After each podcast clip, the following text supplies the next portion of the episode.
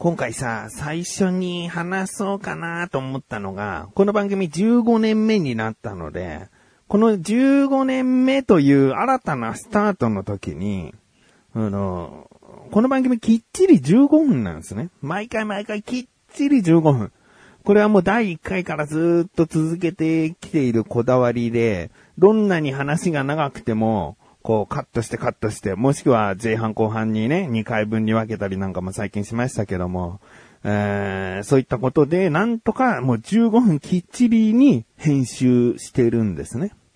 だから、この話、なんかの話をだーっとしてる中に、えー、自分の中でお気に入りのエピソードを挟んだとしても、長くなっちゃったな、じゅうはっぷんか、じゃあさんぷんかんどっか切らなきゃで、お気に入りの、自分にとったら、あの、話したいな、ここを少し入れたかったなと思うところをもう泣く泣くカットしたりすることがあるんですよね。だからそのせいで、こう、過去に話したかどうかも、こう、ごちゃごちゃになったりもするんだけど、あのー、じゅうごねんめを区切りにフリーにしようかなーみたいな、じゅうごふんぜん後にしようかなーなんて思ったんですよね、ふとね。うん、そうすると編集にかける時間もこう短く済むので、うん、自分のこう生活リズムにゆとりが持てるようになるな。うーん、もうじゅうごねん、まあ、じゅうよねんかんかやってきたから、そろそろじゃあじゅうごねんめのスタートからそうしてみようかななんて思ったらさ、前回じゃん、もう。前回がさ、じゅうごねんめの再スタート、え、再じゃないな、ね、じゅうごねんめのスタートじゃん。えー、じゅうにがつふつか配信ね。うん、今回もうじゅうにがつのここのかだもんね。うん、いや、こんな中途半端な時にしたくない。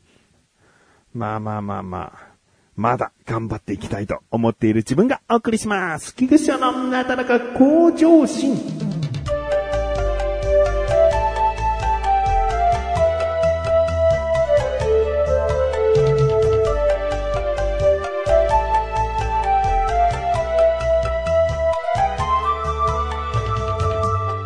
少し前にですね、とあるきっかけで血液検査をすることがありましてね。えー、あの、検便とかの話した時ですね。詳しくは、まあ、あの、過去の回を、えー、聞いてみてください。じゅういちがつぶんかな。うん。で、血液検査をした時に、あの、コレステロールが高いですね、みたいな話が出たと思うんですけど、その、検査報告書っていうのをちゃんともらっていて、で、お医者さんの口からは、コレステロール値が気になりますね、っていう話だったのね。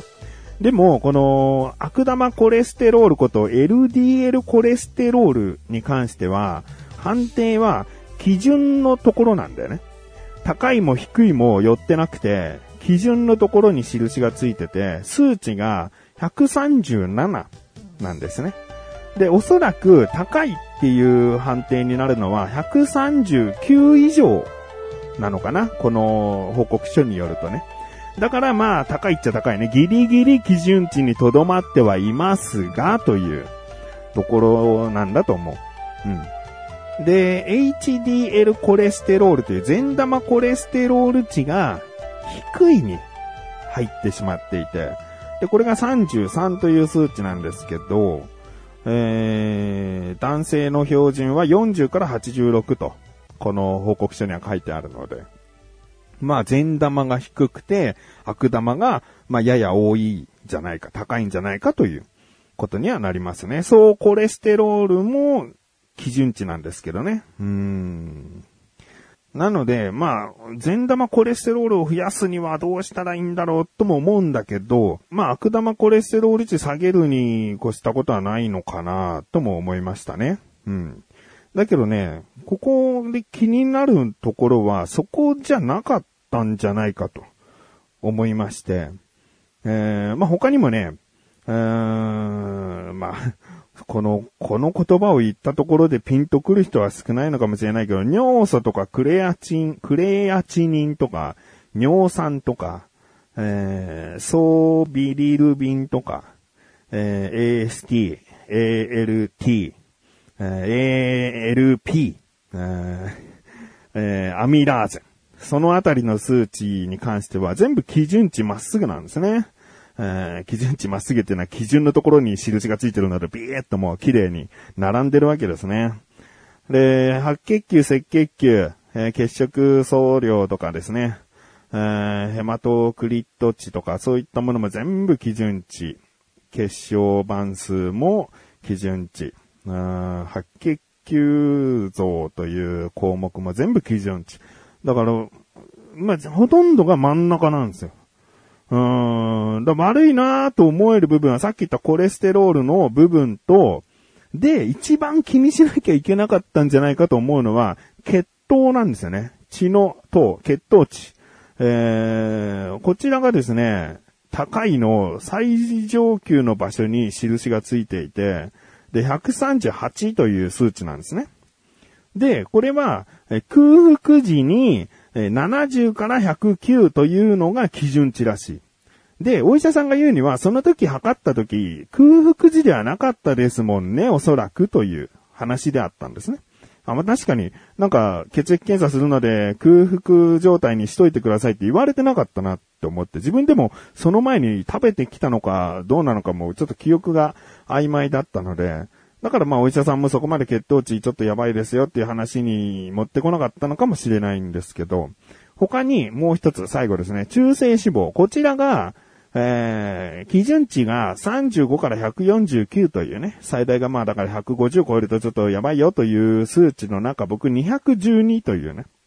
まあまあ高い数値になっていて、でもまあ、えー、基準値からいっこ上の高いという評価、えー、判定なんですね。すごくやばいですよというところには印はついてなくて、まあちょっとやべえよっていうぐらいのところらしいんですね。だから僕が気にしなきゃいけないのは中性脂肪と、あとまあ血糖値だね。うーん、これがもしかしたら空腹時だったかもしれないので、ここをなんとかしないとなと思って、で、薬をもらったんですよね。うーん、まあ血糖値とかその脂肪を調整するような薬をもらったんですけど、これをいっかげつ飲んで次回空腹時で検査しましょうって言われたんですが、僕は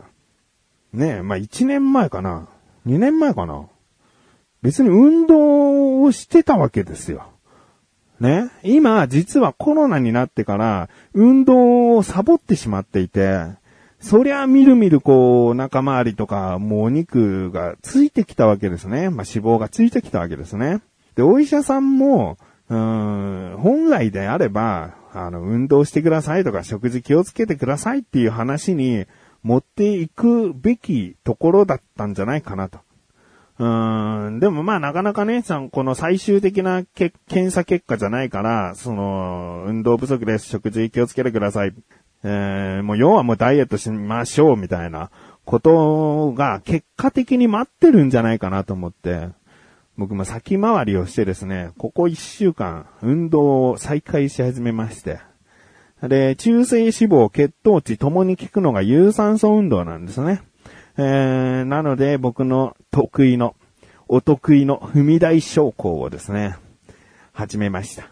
いや、これがですね、約半年ぶりに再開したので、うーん、まずいちにちめは大筋肉痛ね。超痛くなっちゃって。でも次の日も、まあいけるかなと思ってさんじゅっぷん。最初はいちじかんやって、いっかいめは。で、ふつかめさんじゅっぷんやって、で、次の日になったら、超大筋肉痛になって、やばいやばいと。筋肉痛の時はね、あんま運動しちゃいけないというかさ、その筋肉が、こう、筋肉細胞が壊れているところを、こう、回復しているのを待った方がいいって言われてるから、うん、筋肉痛になったら安静にしとく方がいいんだけど、いや、こんなにも、こう、怠ってたせいで衰えていたか、みたいなことを実感しつつ、一日明けて、次の日、和らいだんで、もうそっから毎日、えー、さんじゅっぷん以上、いちじかんを基本として、えー、踏み台昇降をしております。もうね、踏み台昇降やっぱりいいね。えー、好きな好きな YouTube 見ながらずっとトントントントントントントントンその場をこう階段上り下りというかね、一段だけですけど、えー、上って降りて上って降りてってやってるだけ。そしたらもうこんな時期でもしっかりと汗かいてね、いやー、いい運動だなと思いますね。うーん、だお医者さんもね、びっくりするかな。いや、びっくりさせたいっていう気持ちがちょっとあるね。うーん、えあの薬をいっかげつ飲み続けて、空腹時になったらこんなにも数値変わるのかみたいな。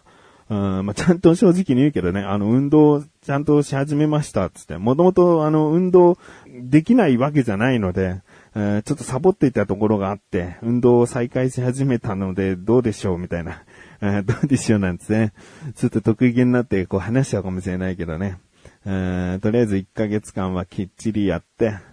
えー、だからそもそもね、お腹の異常みたいなところで病院に行ったんだけど、なんか太ってきたせいだったような気もしないでもない。うーん、なんか前よりも本当になんか違和感なくなってきたもん。うん、運動し始めてから。うん、完全になくなったわけじゃないけど、だ運動不足がもう全ての原因だったのかなって思って。だこれをね、またしばらく続けていきたいなと思っているのと。で、まあ、半年サボっちゃったんだけど、あの、なかなかこうやり出すきっかけっていうか、やり出す気持ちになれなかった言い訳の一つに、あの、運動するとき、運動する服っていうのを僕決めていて、で、このスポーツウェアというか、この運動する服を着ないと運動したくないっていう変なこだわりを持って今までやってたんですよね。だけど、それって、一回やると汗かいて、洗濯を絶対にしなきゃいけないわけよ、次の日までに。で、乾いたのをまた着て運動してっていうのを、まあ、ね、半年以上過去にやってたわけなんだけど、それをね、日々。だけど、なんかその、運動し終わった、でも洗濯しなきゃなっていう、なんか、たくさんのこう、なんかめんどくささが、一気にやってきちゃうので、だからもうその運動する服どうでもいいだろうと。自分の中で突っ込み入れて、うん、もうそのままでいいよ、もうパンツとシャツでやれつって。で、すぐ風呂入るっていう。うん、もうびしょびしょの、汗びしょびしょになったシャツとパンツとでもうすぐ洗濯かご入れて風呂入れって。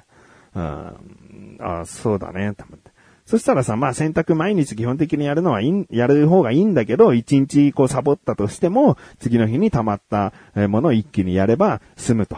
うん、だから運動イコール選択っていうのを一旦こう立ってですね、えー、運動は運動で、さあ運動やるぞって自分に言い聞かせて、またこううまく再開し始めることができましたね。うん、もういろいろな言い訳をね、自分の中で作っちゃいますけどね。だなんとかこうやってまた運動を再開できたっていう部分で言えば、自分の中でよしよしよしよしっていうね。うーん、もういっぱいいるもんね。自分の中にね、サボり魔だったり、こう頑張りたいとかさ、理想の自分を追いかけてる自分とかさ、いろんな自分が自分の中にいてさ、これだと戦ってさ、一番こう判断している自分を選んで、うーん、で、今なんとか運動を続けられるようになりましたね。だからもしね、ダイエットしたいのになかなか手つかないという方はですね、もういろんな己と戦ってね、うーんで一番こう自分にとって有益な意見出してくる自分をね、えー、一番上に立たして、えー、頑張ってみてはいかがでしょうかと思っているのと、まあとにかくあれだね、お医者さんにうわこんな数値がと言わせたいなと思っております。